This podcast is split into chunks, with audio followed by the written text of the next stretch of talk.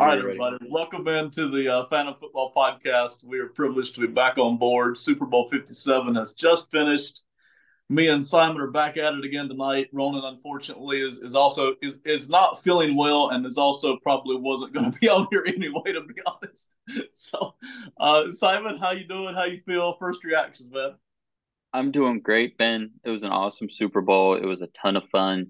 Uh, we obviously miss Ronan dearly. We'll we'll sprinkle in some of his notes. He sent us he sent us some great some great stuff here. We'll, we'll try to sprinkle those in as we go along. But I'm fantastic. Great game, a lot of fun. How, how are you doing, Ben? Yeah, and, and I, am going to play my old self-centered old man card here for a second.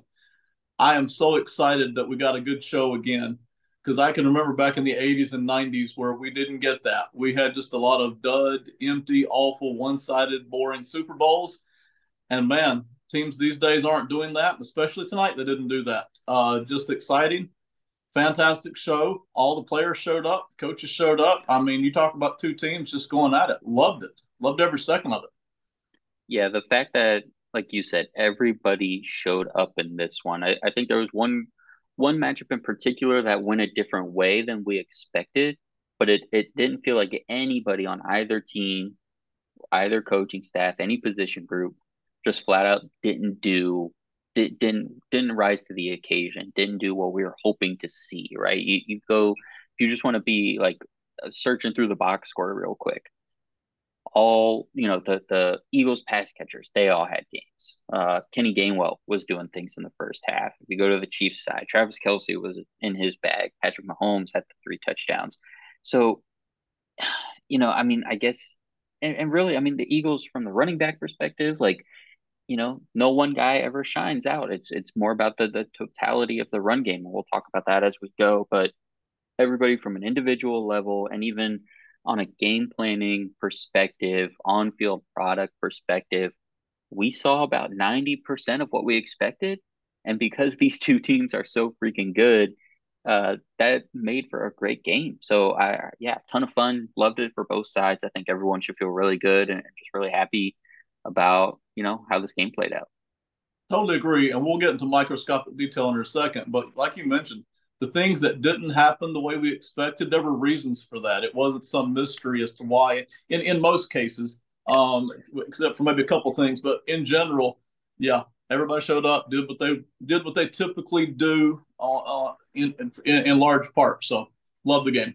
All right, man, start walking us through it. Yeah, so the first the first big thing that I I looked at uh at the at, once the game was over because you know it's hard it's hard to see like for sure what you're what you think you're seeing right until you look at the numbers too by the end of the game. Something I was really keyed in on before the game started in, in all of our previews between this podcast, the Odds On Favorite, uh, the Simon Shortt podcast that we did, was about okay, who is going to run the ball most effectively? Because the easy answer going into the game would have been the Eagles. You know, this is the best running team of the season, uh, and it's the Chiefs, who we don't think of as this great run defensive team.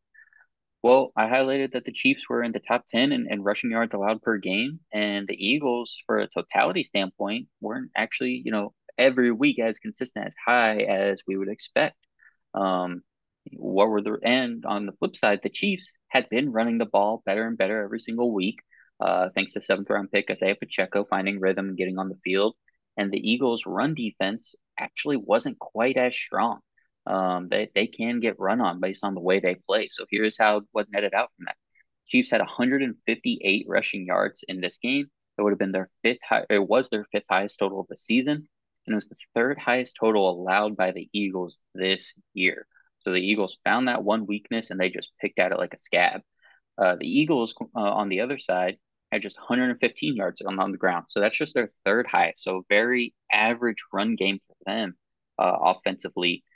And to dig into that a little further, we were talking about it before we started recording, but they really stopped running the ball. They had 32 total runs on the game. 22 of those runs came in the first half, just 10 in the second half. And mind you, even by the time they got the ball back in the second half, they had a three point lead. So they had seven of those 10 runs on that first drive of the second half, right? Seven of those 10 second half runs came on the first drive.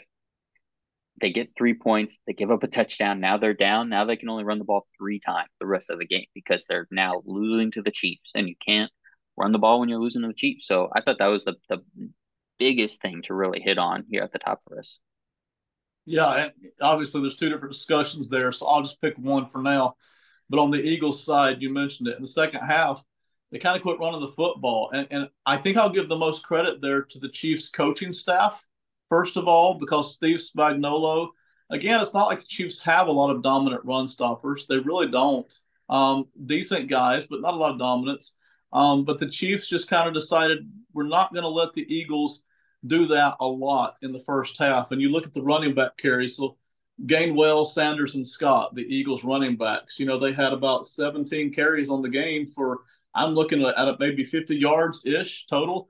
Um, after you subtract out Jalen Hurts, 15 carries for 70 yards, the running backs are averaging about three yards a carry at the most. Yep. Um, so the Chiefs just did a good job. And I'll, I'll credit the second thing here the Chiefs front office about a year and a half ago, they realized they were not only overpaying for a linebacker, but linebacker was underperforming. So they went out and they drafted Bolton, Nick Bolton, and they went out and they drafted Willie Gay. And both of those young guys are not only eons cheaper than what the Chiefs were paying for, but they're more athletic. They're a little bit more intelligent football wise. Um, they're they're just better all around in almost every aspect of the game. And so the Chiefs are getting their money's worth out of those linebackers, but still I'll credit the coaching staff for not allowing the Eagles to just run roughshod in the first half. And so I think that's one reason the Eagles did go away from it in the second half. Nick Bolton played like his hair was on fire tonight. And that's not just the fumble recovery for the touchdown.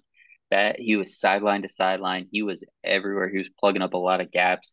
Um, he was even making plays on on receivers because I think the big op- biggest opportunity for really gaining extra yards on the ground would have come from those receivers. AJ Brown had a big, at least one big YAC play. Devonta Smith also had one. Um, but yeah, those running backs really weren't getting them, and, and, Nick Bolton was everywhere. Willie Gay had to play on one of the goal line stands. I, I think the Eagles eventually got a touchdown, but on one where they didn't, he ran up.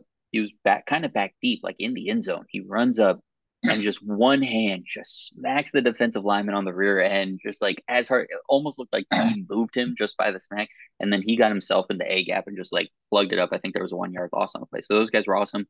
While we're talking about linebackers, let's also talk about Leo Chenal. Uh, the personnel matchup in this game was fascinating going in. The Eagles started out in 12 personnel. Jack Stoll, the second tight end, was on the field that whole first drive. He ended up being in for a lot of the game as well. But you know, seeing how the Chiefs were going to match up, that was going to be really interesting. Leo Chenal, the rookie, day two pick, I think, um, gets in, and he was in a lot. I mean, I would guess that this was the most he's played uh, in, uh, especially in a long time uh, this season since the beginning of the year. So that personnel matchup, anytime Stoll was on the field, it appeared that Chenal was as well. So the Chiefs came with a game plan to try and stop the run in this game. So that goes to your point of you know, Spagnuolo had a plan, and that was okay. They're bringing in second tight end. We're bringing out an extra linebacker. So, so that was really, really interesting for sure as well. Um, I think number two for me, you know, I, I mentioned uh, in all, all of our our pregame shows was the pass rush. Obviously, the Eagles. 70 sacks this season, you know, one of the best pass rush performances we've ever seen from a defense.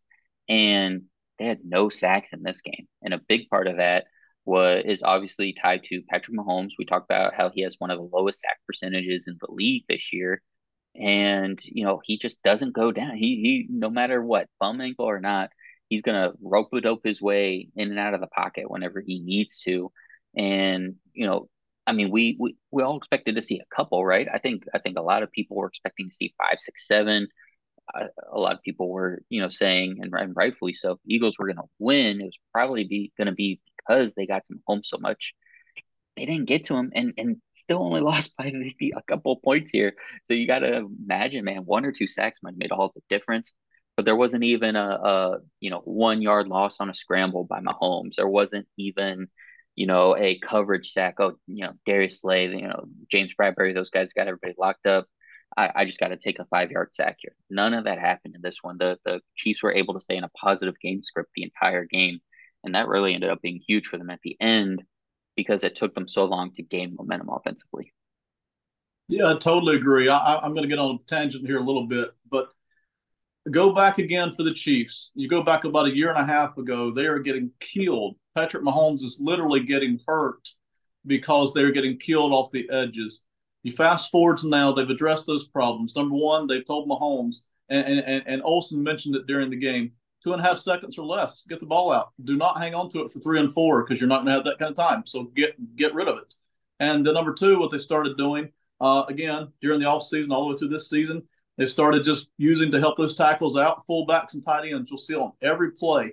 Those guys aren't heavy pass catchers, but what they are trying to do in a lot of instances is just taking away that heavy edge rush. Um, but then, then you get to well, you still have all the great interior rush that the Eagles have. And that's where the, the Chiefs drafting has just really kicked in. You start off with Creed Humphrey at center, and, and then you have, I think it's Smith at, at right guard. And then you've got the, mm-hmm.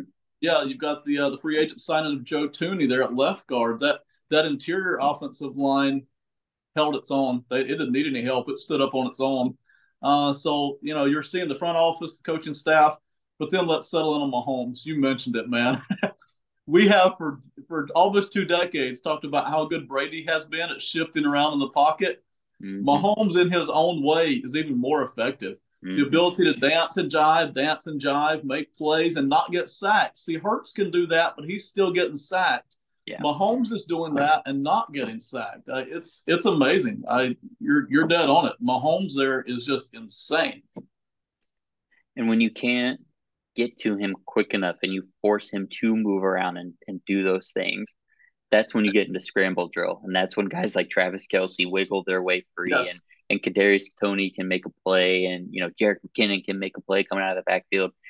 And that's what we saw, man. You got to be able to bring that guy down and, and you, you know, obviously have to deal with, okay, the, the, the Sophie's choice of do I take more guys out of coverage to blitz? do I, you know, have less guys trying to rush after the quarterback? And at the end of the day, we knew this was going to come. You know, this was a trench game, and it was, you know, this Eagles offensive line. How much can they dominate and get the run game going? This Eagles defensive line can they dominate this Chiefs offensive line and get to Mahomes? And really, at the end of the day, Chiefs won the trench battle on both sides, and you could really, you could boil it down to just that if you really wanted to. There's so much more to dive into, but you know, Patrick Mahomes stayed clean. The Chiefs could run the ball. The Eagles didn't run the ball as effectively as they normally do, and they got no sacks. And that tells about 80% of the story of this game if you really want to boil it down to that. Yeah, I agree. And, and I'll give a lot of that credit to Mahomes, Reid, and the front office. Because, um, again, when we looked at it player personnel wise, the Eagles have the better players on both sides of the, the lines. But that's not what happened during the game. And I think you started to see uh, Mahomes and Reid and, and, the front office all doing uh, uh, working together to do an excellent job. Before we dive in and, and start going kind of you know beat by beat of this game, just a couple big picture stats I want to highlight. Uh, the the red zone efficiency was going to be huge in this game. For both both these offenses are so so so good. You can't settle for three. You have to get seven on nearly every drive, especially once you get into the red zone. Eagles were three of five in the red zone, two field goals. Chiefs were four of five, one field goal. The crazy thing is that three of five, you still got six points out of the two drives that you didn't hit, right?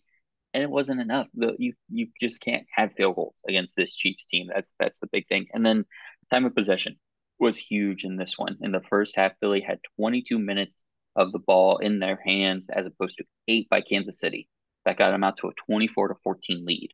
Second half time of possession, Philly 14 minutes, Kansas City 16. So not even a huge swing the other way, but just enough in Kansas City's direction to give them a 24 13 advantage in the second half.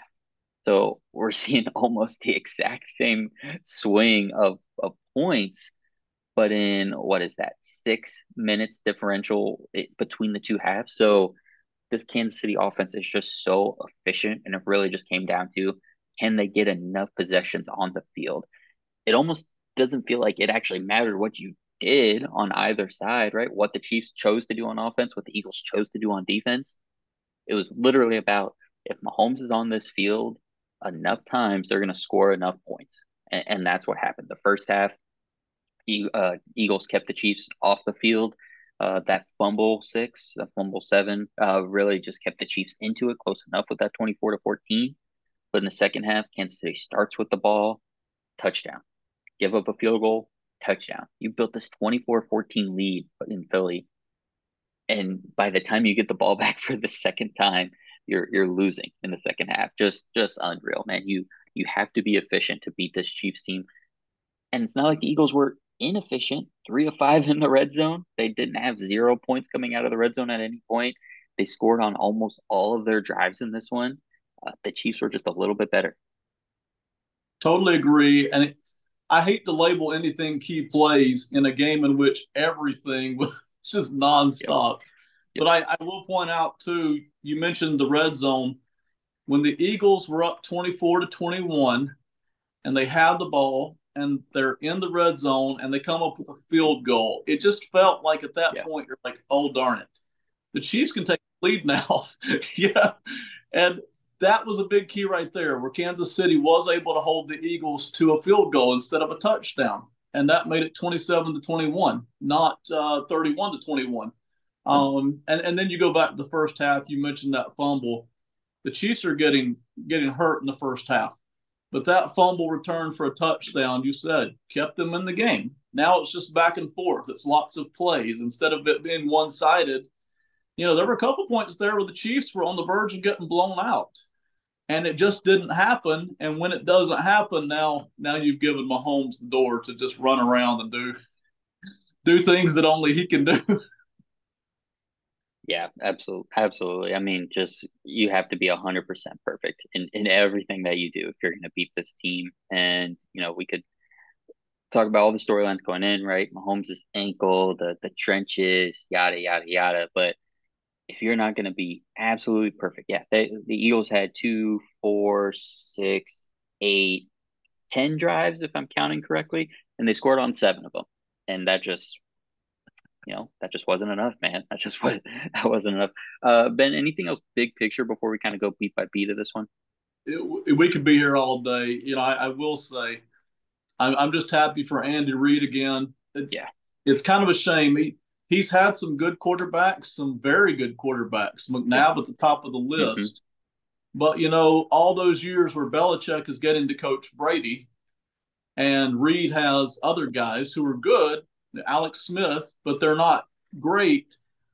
It's nice to see Reid pick up a second Super Bowl win here because there were before that first one there were people questioning if he even was in the top five of the league currently, mm. much less all mm-hmm. time. Mm. And so it's nice to see Andy Reid finally getting more of, of the credit that he really deserved all along, to be honest.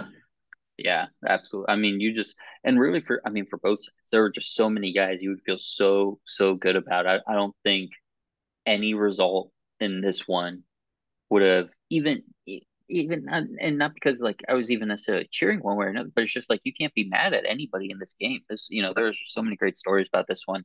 Um, you love the way Philly's built their team. You love the way Kansas City has built their team. You, coaching staffs are great. Players are great. Just just so much fun. But yeah, great, great stuff for Andy Reid. Great stuff for Patrick Mahomes, who you know the the Patrick Mahomes naysayers out there. There's not many of them, so I'm not trying to do like a straw man argument here. But the the ones that are out there, we're licking their chops at.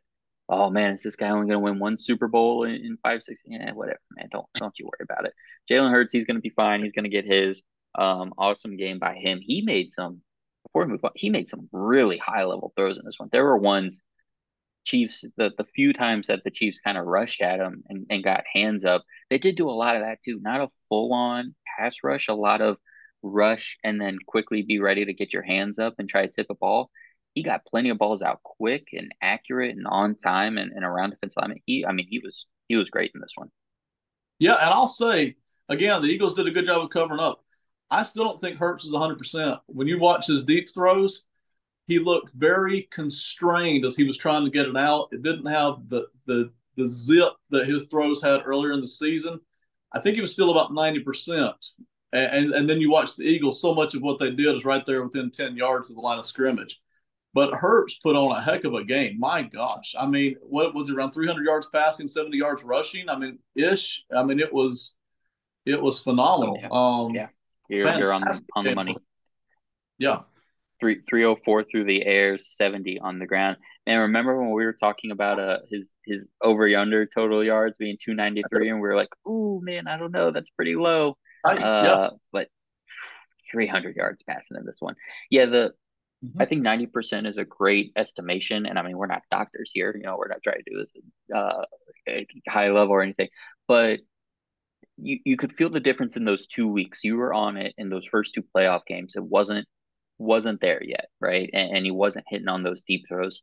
But in this one, it was more the consistency, right? Because his one deep pass to, to AJ Brown on their second touchdown, that 45 yard mm-hmm. throw, beautiful throw. Looked like a classic Jalen Hurts deep ball, just like on time, on target, beautiful lob, everything, 45 yards. And then the Devonta Smith, which I believe was also a 45 yard completion, he was wide open, right? That was a walk in touchdown, and, and Hurts just left it a couple yards short. So just that consistency one way or another. But they ended up scoring on that drive anyways. Uh, it, it was it was all good. Obviously, neither mm-hmm. quarterback was hundred percent, but both put on incredible performances. Um, we we've honestly hit on a lot of the key plays. I mean, the let, let's talk about this. Let's talk about the Kansas City, and, and I wrote it down from the beginning. They're passing touchdowns this one. And Ben Solak of The Ringer had a great tweet that, that perfectly explained what this was. But basically, the Chiefs kept motioning receivers into stack formations, and that forced the Philly defense to communicate a change in their coverages. So on that first Travis Kelce touchdown, basically what happens is Kelce is lined up on the outside, Darius Slay is covering him, and then they motion Kelce over just one step coming inside of whoever their new outside receiver was. It might have been Juju on that particular play. Um, completely changes the matchup. Now instead of Darius Slay, you have Marcus Epps on you. And the Eagles were in press coverage, press man coverage on that particular play. They were in a lot of this game. And Travis Kelce versus Marcus Epps in one on one press man coverage without a safety over him. I mean, that's a touchdown all day long. And that's exactly what happened and that's what happened on the the other two touchdowns as well. Kadarius Toney motions ends up being a little uh, a, a, little in and out kind of fake, right? And instead of motioning in and going in, he wheels back out. Uh, same play, motions in. Now you know there's got to be a communication thing, and the the I keep wanting to say they don't switch. I'm moving into NBA territory now, but uh, the you know he's wide open for a touchdown, and then same thing with Skyy Moore, just on the other side, they run the exact same play. Um, and then, you know, we're not going to talk about refs uh, hopefully at all in this podcast, but on on the holding call on Juju, right? It was the same thing. He, you know, a, a switch route, right? He's motioning in and then he's going to zip right back out. And you know, that that time around the Eagles were like, "Hey, we're aware of this, but it's still so hard to stop that, you know, you end up holding the guy." And just for whatever reason, I don't know what about the Eagles defense that Reid and, and that offensive staff were seeing but it was clear that this was a game plan and that they knew that they could take advantage of this. And, you know, it worked to get Travis Kelce on a safety. He had a big catch on uh, CJ Gardner Johnson as well on, on a very similar play. Um, just, hey, how can we hunt these matchups that we want? You know, let's get it. Let's attack these safeties. Let's attack these linebackers. Even the nickel corners, you know, can we get on Avonte Maddox a little bit? Just, we knew James Bradberry and Darius Slay were going to have their way of things on the outside so how can we affect those matchups and, and throw away from those guys was was incredible to see from Kansas City. It's a great point, and it's something that you can't necessarily do week in and week out in the regular season. But when you get into these special games and you're looking at what can I exploit here because it's a very good Eagles defense, top five, but it's also very aggressive and very fast. And so for the Chiefs to figure out that, hey, we have no chance of winning one on one on the outside. None. We'll win some Kelce matchups over the middle, but that's it. But for them to figure out, hey, if we can motion into into stack, or if we can just motion at goal line and confuse and cause some communication issues, which became wildly apparent. I, for them to pick up on that, probably by watching the Eagles throughout the second half of the year, I'm guessing I didn't pick up on that, but the Chiefs did. Uh, very impressive. Again, you go back to that uh, Eric Bieniemy and, and the game plan and Andy Reid. That coaching staff for the Chiefs just did an outstanding job. Which, by the way, you know, you and I talked about it. We, we knew that the Eagles analytically looked better everywhere. But when you've got Andy Reid and his coaching staff, and when you've got Patrick Mahomes, you're like, man, that makes up for a lot of disadvantages at other position groups. Yeah, absolutely. Um, and and just to kind of you know, keep keep it pushing with the through the chronological order here. Obviously, that ended up being a touchdown there. Um, you know that I mentioned the touchdown by AJ Brown, right? You talk about hey, what matchups can you find? Um, the the Chiefs we talked about all season long how they're they had these young corners, right? Okay, what can you do against these young corners? You know, oh, Jaylen Watson's making plays. Josh Williams is, is big and long, and he, he's figuring some stuff out. Well, they, they ended up finding a way to get AJ Brown on Trent McDuffie, the first round corner, been playing inside, a little undersized. And I'll I'll, I'll say this of McDuffie, he shadowed, he was step for step with AJ Brown for 80% of that route, and that was on the 45 yard touchdown, the, the second touchdown of the game. Um, and it was until it came time to go up and make a play on the ball. And McDuffie turns his head and still stays stride for stride with him, to, with, with AJ Brown. Uh, but decides, you know, I got to be a little more aggressive. I'm a smaller guy. Um, tries to make a play on the ball, does it about a second too early. AJ Brown just goes up, does his thing, gets a 45 yard touchdown. And, and you know, to, to focus on the Eagles a little bit, that's what you go get that guy for. Uh, he had a he had another play later in the game where uh, just just a slant route on on Jaylen Watson, and he gets open and he gets some YAC on that play too. I think he I think got by Watson and McDuffie on that play, gets gets some yards after catch. But that Eagles offense was explosive in the first half, and you know they they looked really good early on in that one. Yeah, and I'll bring up two points. Number one, AJ Brown physically, the Chiefs didn't have any answer for that. Now, in theory, could the Eagles have exploited that even more? Maybe, but you mentioned they they already scored on seven out of ten drives. so right. I don't know how much else you're going to be able to exploit except to score every single time. But the second the second thing that I'll, I'll mention is we've seen so many games this year in the NFL that were like this, where the first half was lopsided and then the second half tilted the other direction. We've seen it all year. We saw it in the Super Bowl you know, the Eagles only had three legitimate possessions in the second half. I don't, I don't count that last one play, but um, three possessions, they scored on two of them. You know, I, I don't know what else the Eagles are supposed to do except maybe when they kick the field goal, find some way to score a touchdown there in that uh, in that in that second half. I, I the, the margins are so thin here that both teams are working with, really thin. Great transition into the next Philadelphia drive after Kansas City punts. Um, we talked about turnovers last week, just how important turnovers can be in, in a playoff game, let alone the Super Bowl, and let alone one that you know becomes uh, becomes a touchdown immediately for the other team. Uh, Jalen Hurts on a, a, third or fourth down uh, fumbles the ball on a QB draw. And let's see, it was third and five, Philadelphia 49, 939 left to go in the second quarter. Hurts on a draw, fumbles. Uh, Nick Bolton, who we talked about earlier, picks it up, runs it in for a touchdown. Completely a few fluke play, right? I, I don't have the numbers in front of me, but Jalen Hurts probably had some of the fewest turnover numbers this whole season. And for him to just kind of lose the ball before even really getting going, not being contacted, um, was was extremely surprising. And I think one of those plays that in previous Super Bowls would be so surprising that the defense wouldn't have even reacted to it, right? They they just not something you're even thinking is going to happen you just hit Hurts and then the ball's kind of laying there and then the guard picks it up and you know oh okay fourth and you know 12 now of moving on right? And, and this touchdown doesn't happen. Great play by Nick Bolton. And, and then for Hurts obviously not that any of us thought this was going to happen but wasn't rattled after that. In fact the very next play that they ran the Eagles on offense was a quarterback draw. Uh he gets four oh my gosh I knew it was good, but I didn't even know it was this good. He got 14 yards on that play. So the very next play, they run the same thing, 14 yards. He eventually scores a touchdown on that drive on the QB draw. So I just want to, on that play, highlight you just can't turn the ball over in a, in a playoff game in the NFL. Highlight great job by Nick Bolton to react and, and get a touchdown on that. And then highlight Jalen Hurts and Shane Steichen, the offensive coordinator for the game plan or the, the game play calling and confidence to just, hey, all right, fluke, we messed up. That's fine. Run our stuff. Don't don't worry about it and keep that thing going because they still had the lead, you know, going going into halftime. That Kansas City tied it up on that play, and the Eagles went on to score ten straight points going into the halftime. Hugely important. I you, you talk about games being maybe decided in the first half. If you think about the Eagles being on a roll and scoring touchdown there, hey, maybe Mahomes never gets a chance to work his second half magic. You know, hey, and we'll get on the second half here in a minute. What actually happened there? But for for for that to to flip right there, and now you have a tie game again.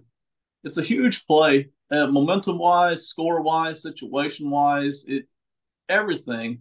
And I'll go back to Bolton again. You know, even if you take that play out, we're not just overreacting to one play. Bolton had a heck of a game all game mm-hmm. long. You mentioned it sideline to sideline. The, the linebackers that the Chiefs had two years ago were not fast enough to do that. They just weren't. Bolton is. Now, he can't quite, you know, if, if it's a super fast running back, he can't quite go all the way to both sidelines and cover that. But everything else he can get to. And it's not just in run stopping, but it's in pass coverage. And he was so huge him and Gay as well, but especially Bolton. Um, but that that one play in particular, you're right, man. Just lighten it up. and then we had the on that on that touchdown drive. I just want to highlight um the the Chiefs defense. It was very strange in the first half. I really when when I eventually go back and watch this game again, I'll be very curious to watch that Chiefs defense throughout the game because on, on that particular drive where the Eagles got their touchdown right after the fumble, it felt like they just had nobody in the middle of the field. Like they're in straight man. Bolton was covering somebody to the outside. We talked about the Eagles utilizing sideline to sideline offensively. And, and Hurts got a lot of run, a lot of his running yards came on that drive, including the, the touchdown. And there was a big, I think he had an explosive play in that drive as well. Um, and that was the difference where there in the second quarter, parts of the third quarter as well, they went into more of that spread formation. So they took that second tight end off the field. Quez Watkins was out there. It was really only Nick Bolton. Willie Gay wasn't even in as much at that point anymore.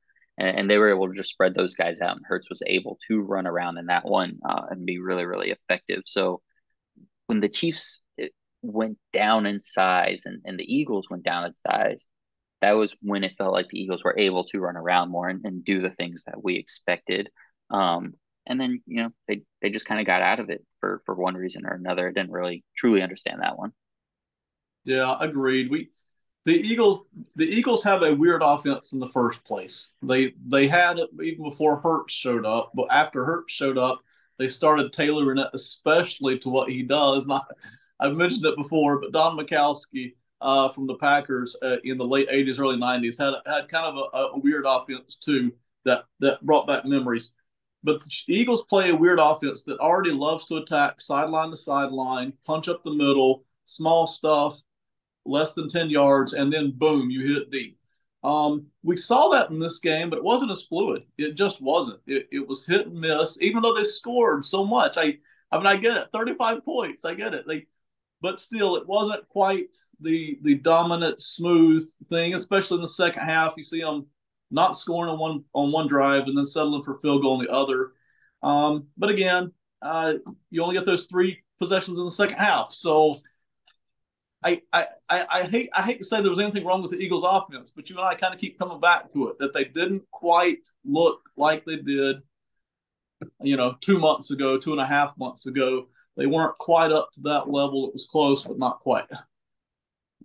I think as we're talking this out, the only real answer I can come up with is just that the Chiefs had a game plan of then don't break, don't allow too many explosive plays. Now, even though they game plan for that, they still gave up explosive plays. I think AJ Brown had uh, two or three. Devonta Smith had a few. Goedert I think, had one or two.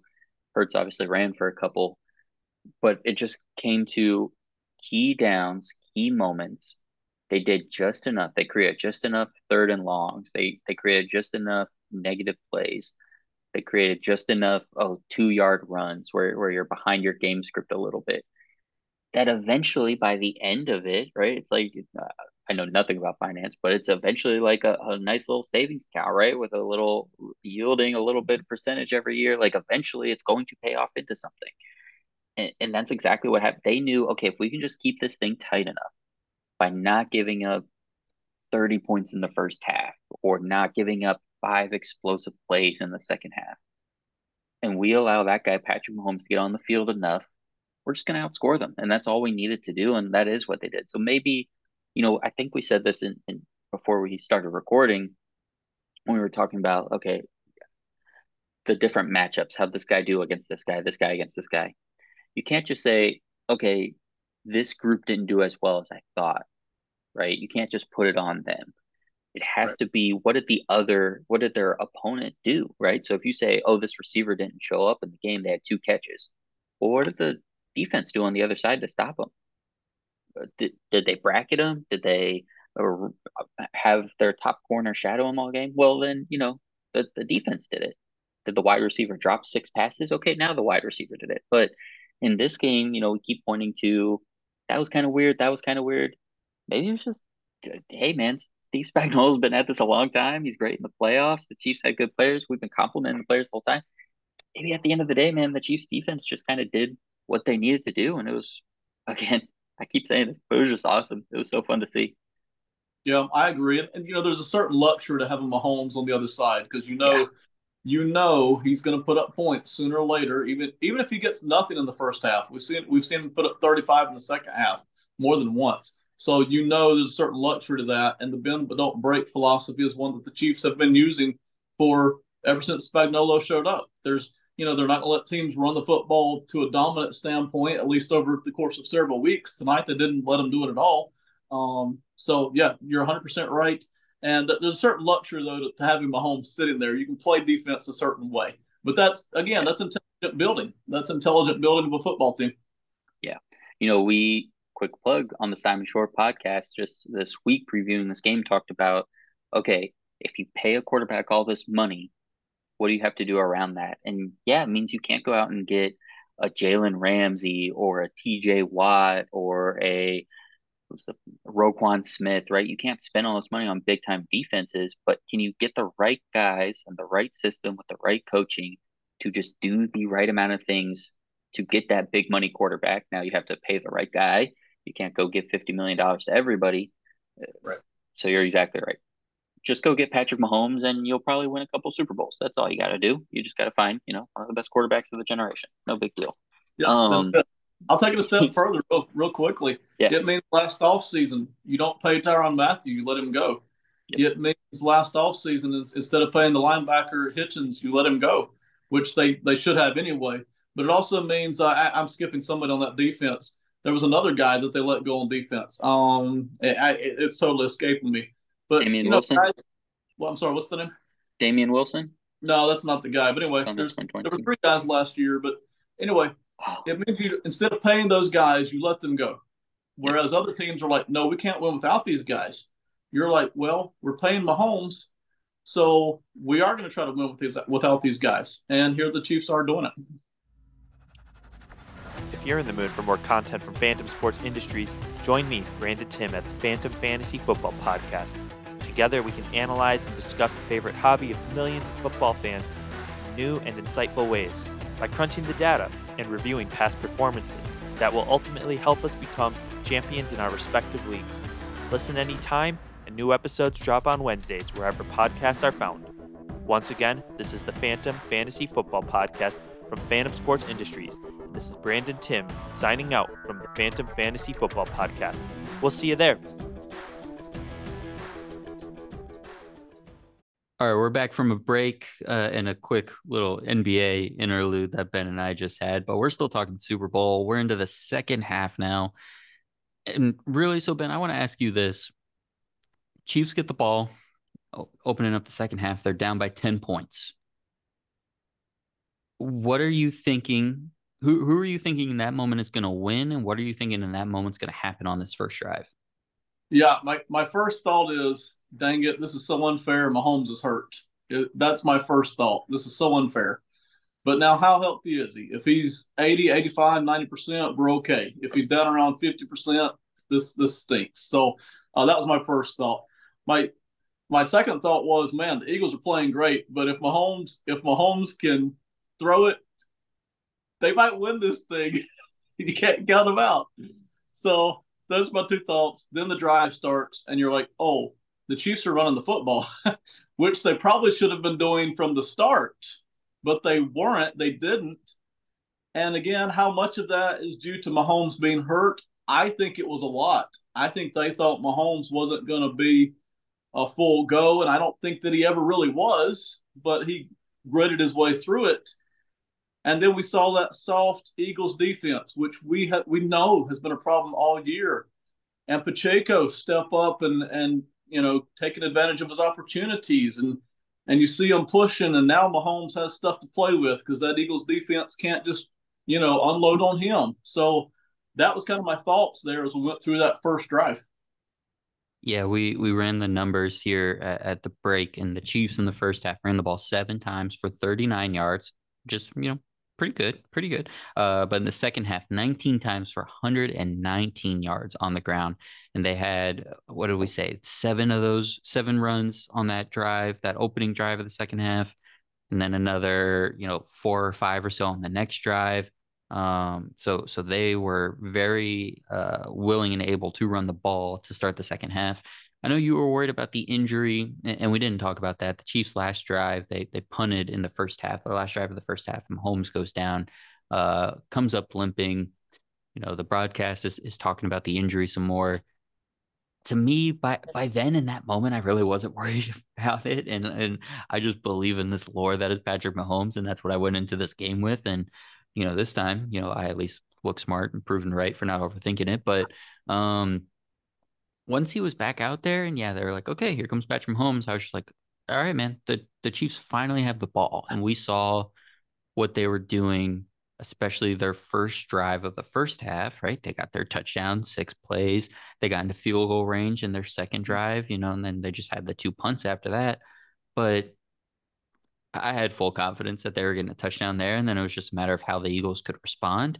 Um, nothing specifically stood out on that first drive, except for yeah, the they were running the ball like crazy, and Mahomes was was making the plays um, that he needed to.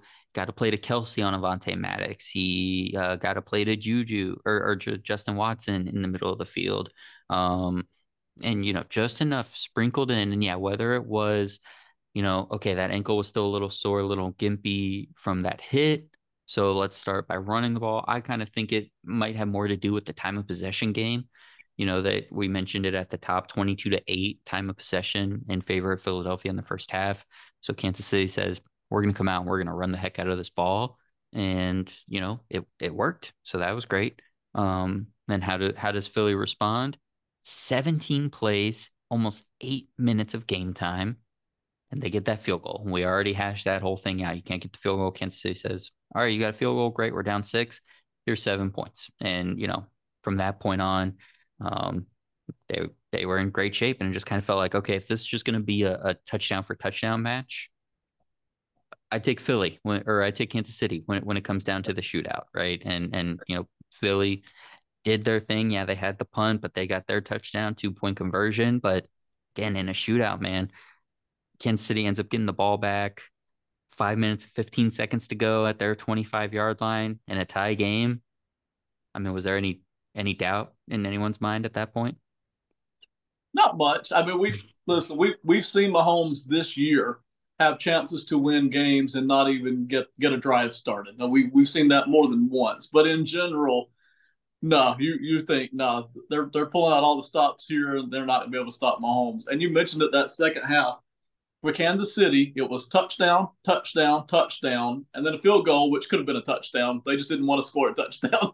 that was it, you know. Four four drives, four touchdown drives. I mean, just just very very impressive. Um, the running game is what fueled it, but Mahomes is Mahomes' unbelievable arm and ability to make plays is what sets all that up. You know, it really does. Yep. Yep you can't devote all your resources to stopping that Chiefs running game, even if they are running it down your throat. You know, you just can't. So, um, you, you mentioned that you're kind of going to lose lose no matter what. Yeah, once, especially once those first two touchdowns happen. I mean, even a little bit on the first one, but when you're just like, okay, and they're doing it fairly quickly, five and a half minutes on the first drive, less than five minutes on the second drive, and you're like, okay, they're just giving themselves these opportunities. Um, and then uh, we we uh, failed to mention to this point. We should we should say it. Kadarius Toney, who had the first half touchdown, the big 65 yard punt return. That was you know, you had the fumble in the first half by by Hurts for a touchdown. And then you had this play, and it was like you just these are the plays you can't have if you're going to win a Super Bowl and against the Kansas City Chiefs, no less. 65 yards on this punt return. He he catches this thing. Where was he? At the 30, his own 30, and he gets down to the Philadelphia five yard line. And mm-hmm. you know, you're watching him kind of dance around and, and do his thing, and you're like, 95% of punt returners, when I see him doing this, I get nervous. And and for Kadarius Toney, I was just like, oh man, he's gonna do something pretty cool here, isn't he? And he just takes off, man. And and you know, you you give Mahomes a short field, he's going to get another touchdown. Then you're talking about three for three touchdowns in a row, and you that's that's all she wrote, man. There there was nothing, nothing anybody on the Philadelphia side of the ball could do. Yeah, and I'll I'll mention this because I'm sure somebody's screaming it at us. We mentioned seven seven for ten on score, and I think I think the Eagles were actually six of nine as I looked through it because the the last drive I'm not going to count as a drive um, I think they scored six times, if I'm counting right. Anyway, if our math is off, whatever. But the point is, you just mentioned the main point. The Eagles played a heck of a game, could have won this Super Bowl, had every right to win the Super Bowl. And it, we probably won't dive deep into the referee call at the end.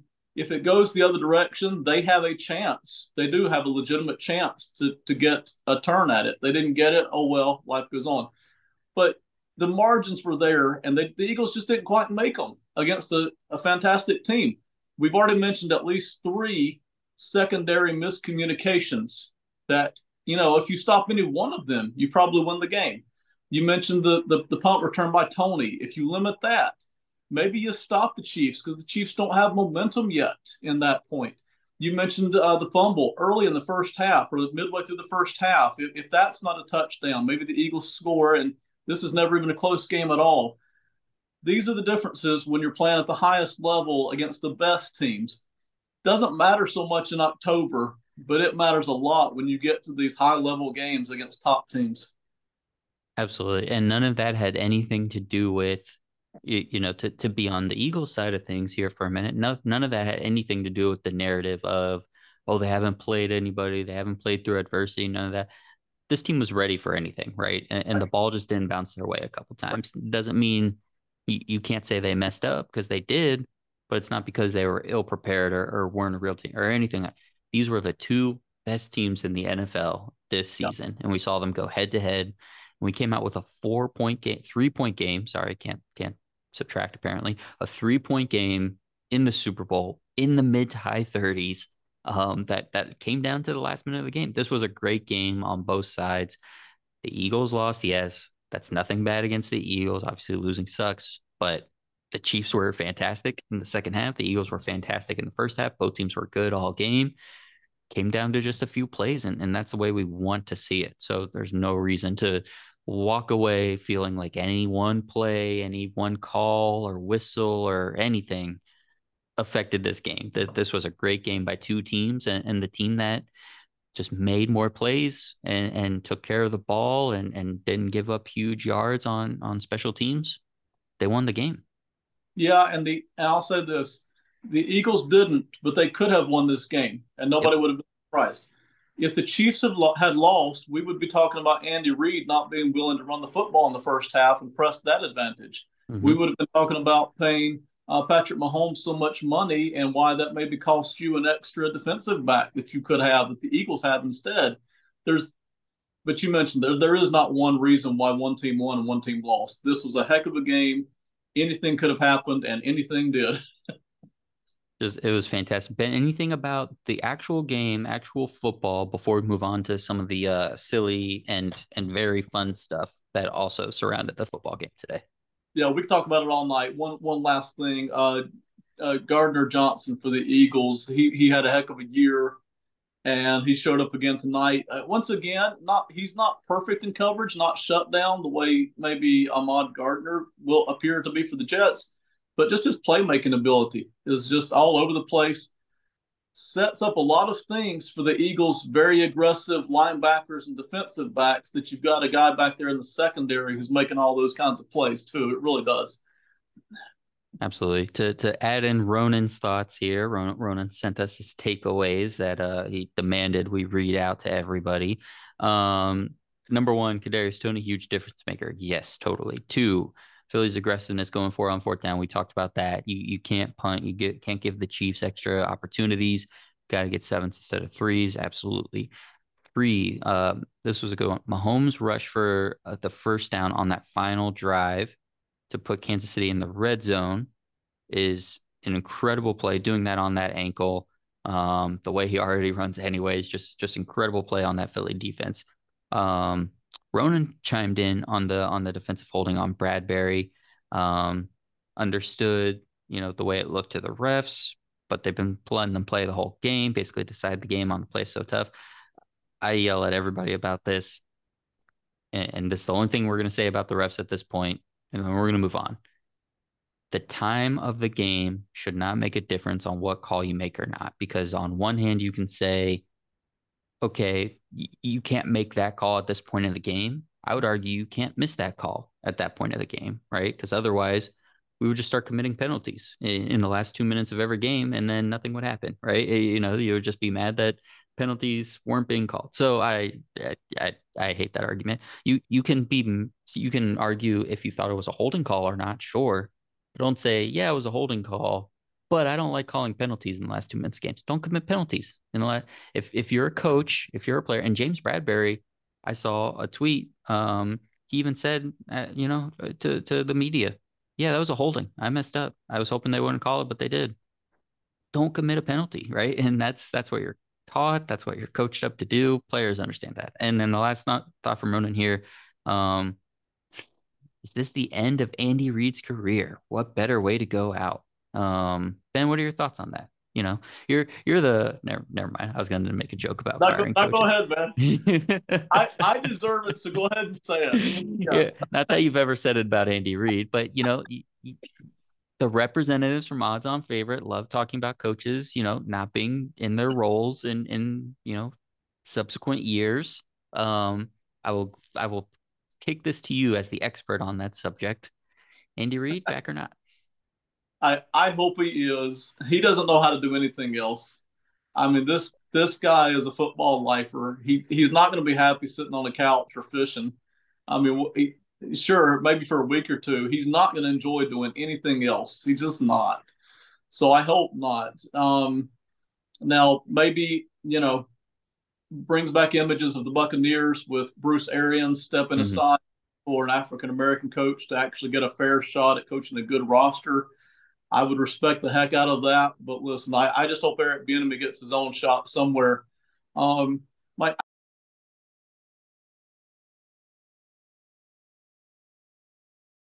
wise, he feels like he can do it. I, would love to see Reid get a chance to win one or two more, possibly with Mahomes, possibly. Um, it's, it's kind of my feeling on it.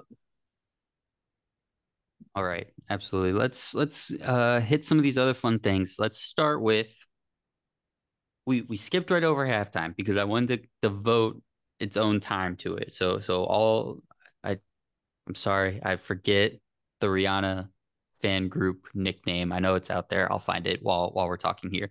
Um, but I wanted to devote our own time to the halftime show. Ben, what did you think of the halftime performance in Rihanna uh, in this one? You're you're gonna hate me, and I'm sorry. I I'm so weird, but being a dad I, am not a huge music guy in the first place. Like I love music, but I, you know, I'm not going to pay money for tunes back in the day, and I'm not. I don't know the names of all the groups and the songs. I just enjoy the music, right? So, but now being a dad, I'm just too busy to watch the halftime show, to be honest. so you'll you'll find that out on the food side when we get to that conversation. So oh, I actually missed the halftime show. So the audience is going to rely on you for a fair assessment of Rihanna here. Man, that is so tough. That is so tough. Um, all that says to me, and maybe I'm just looking at this from a positive light, is you're you're a very good dad because my parents would have been like, shut up and sit down. Um, we're watching that. I don't even remember who it was when I was a kid, but it was always eh, somebody that they would have wanted to listen to. So I would have been just told to, hey, get over it, put yourself to bed, or go get your own snack, whatever. Um, we're watching this. Um, it's the Navy, by the way, Rihanna's Navy. Uh, uh, call back to one of her early songs back in 09. But um, it was great. It was a great set list. I think there were just a couple songs that people were wondering if they would be in that didn't get in. I think she hit all her big ones. To start off with, um, uh, sorry for anybody that is listening with children or doesn't like curse words, but this is the name of the song. Bitch better have my money. To start off with that was just like peak, peak entertainment. I mean, my goodness. You want to talk about like how can I stick it to the NFL right here? And how can I also come up here and say, like, I'm just the greatest. I'm freaking Rihanna. Uh, you start off your set with bitch better have my money. So that was great. Um, I mean, it was all good. It was, it was a good performance. I don't think it wasn't the most spectacular thing we've ever seen, but it was, I think, okay, if I'm going to take a somewhat, you know, we've seen a lot of the stuff they did with the sets and the background dancers, and, and now her getting raised up towards the end of it was incredible. I mean, the way uh, on that platform she was lifted, like I don't even know how high in the air, tens and tens and tens of feet in the air. Um, wasn't that was incredible. But we we've seen a lot of the stuff. There wasn't any a whole lot of like brand new stuff happening. Um, but it was just so fun and it was just so like you weren't nervous about anything and she looked so amazing and confident up there it's actually revealed officially during the halftime show that she is pregnant um so first off congratulations wow. to rihanna for that but she was just up there performing she was such a vibe man she was just like having a blast and she could have just been like singing, you know, the happy birthday song or something. And just the way she does it with her personality and, and the way she performs was just so much fun and it just made you have fun. Just sit there watching it yeah you don't even have to know the songs. Um but i think the songs are just so out there in the ether and it's been on the radio since like i was in high school that i think a, a lot of people probably knew enough of the songs or at least enough of the tune to enjoy it if you got to watch it. So i think it was very very good. I would give it like i'd give it an 8 out of 10 I'd give it an eight out of 10 in terms of halftime show because, like I said, it didn't do, it wasn't like groundbreaking. There wasn't like, oh, look who came out to join, which I, I actually do like, but it just, it didn't have that like insane factor. It was just very, very good. So I really like that. Let's hit food. And I'm a little nervous now. You're just gonna be like, I ate like a tuna fish sandwich. Um, I'm a little worried. What food did you need to have for your Super Bowl watch party? Or non-party this year? All right. So we got home after the game had already started, unfortunately. And I told my kids, "It's like we're gonna eat supper, and you, you guys are gonna help me fix it, but it's gonna be on commercials, okay?" So I missed, I missed tons of commercials, missed even a couple of plays in the first half. I've already mentioned that to you, but so we're anyway on commercials. We're we're cooking carrots. Me and my my girl, me and the two boys are cooking fish sticks and peas, and and that's gonna be supper. But again, you know, you kind of turn it on low so you can run back and, and watch the game. That you know that whole process wiped out my first half and the halftime. So, um, but anyway, the food was good. Me and the kids shared a moment, and I told them I was like, when second half starts, that is done. Like no more, no, you know, no more cookies, no more ice cream, no more tie my shoe, no more fix my TV, nothing. I I have sacrificed my first half in and out. I have no clue what the commercials were, and I'll never know what the halftime show was unless I go back and watch it. But second half, that is going to see every single play. So my kids are my kids are nine, uh, nine, eight, and six. So um, that was our moment sharing experience. Um, they're really not into football yet, unfortunately for me, but uh, that was my food experience for the Super Bowl. Fun, terrific, love it. You know, not, nothing could beat that. Uh, let's see, we did um, homemade mozzarella sticks, uh, buffalo chicken tenders, and uh, bacon cheese fries. So we did we did some classic stuff, and it was just just me and my wife, so we didn't have to make too much, which was great. Um, to to brag about my kid, I'll just say my my eight month old. You know, I I told her, listen, you gotta your your bedtime usually ranges between 6:30 and 7 you need to hit this early end of your, your range and she said dad i got you i understand the assignment she was asleep a half hour early she was asleep at six o'clock i had plenty of time to finish up dinner and sit down and, and get ready um so shout shout out to her great job right um, right man yeah that's, that's it and right. you know what when when I'll, I'll, say this also when when she's awake and the game's on, she's watching the game. She'll sit there. It's probably not good parenting to let the eight month old like watch the TV, but you know, I, I turn her around every once in a while. She's not staring at the screen the whole time. Right. Um, you mentioned commercials. You say you didn't see a lot of them. Was there one or, or two in particular that you caught that you enjoyed? Yeah, and I, I must have missed all the funny commercials apparently because I didn't see any funny eh, ones. There, no, there weren't a lot of funny ones. Yeah. All right, there were two for me, and they were more on the serious side. Um, the first one was um, man, I'm I, am i am blanking on it. I had it right in my head. Oh, the We See You commercial. Um, you know, it, it, it's a nice reminder, and I get it. You know, everybody's busy with their own lives, but while these these incredible athletes, world class athletes, who should have been playing on better turf, by the way, that was mm. ridiculous. Um, but that that aside, these world class athletes who make millions of dollars are playing on one of the world's biggest stages, and rightfully so. It's just the way the world is.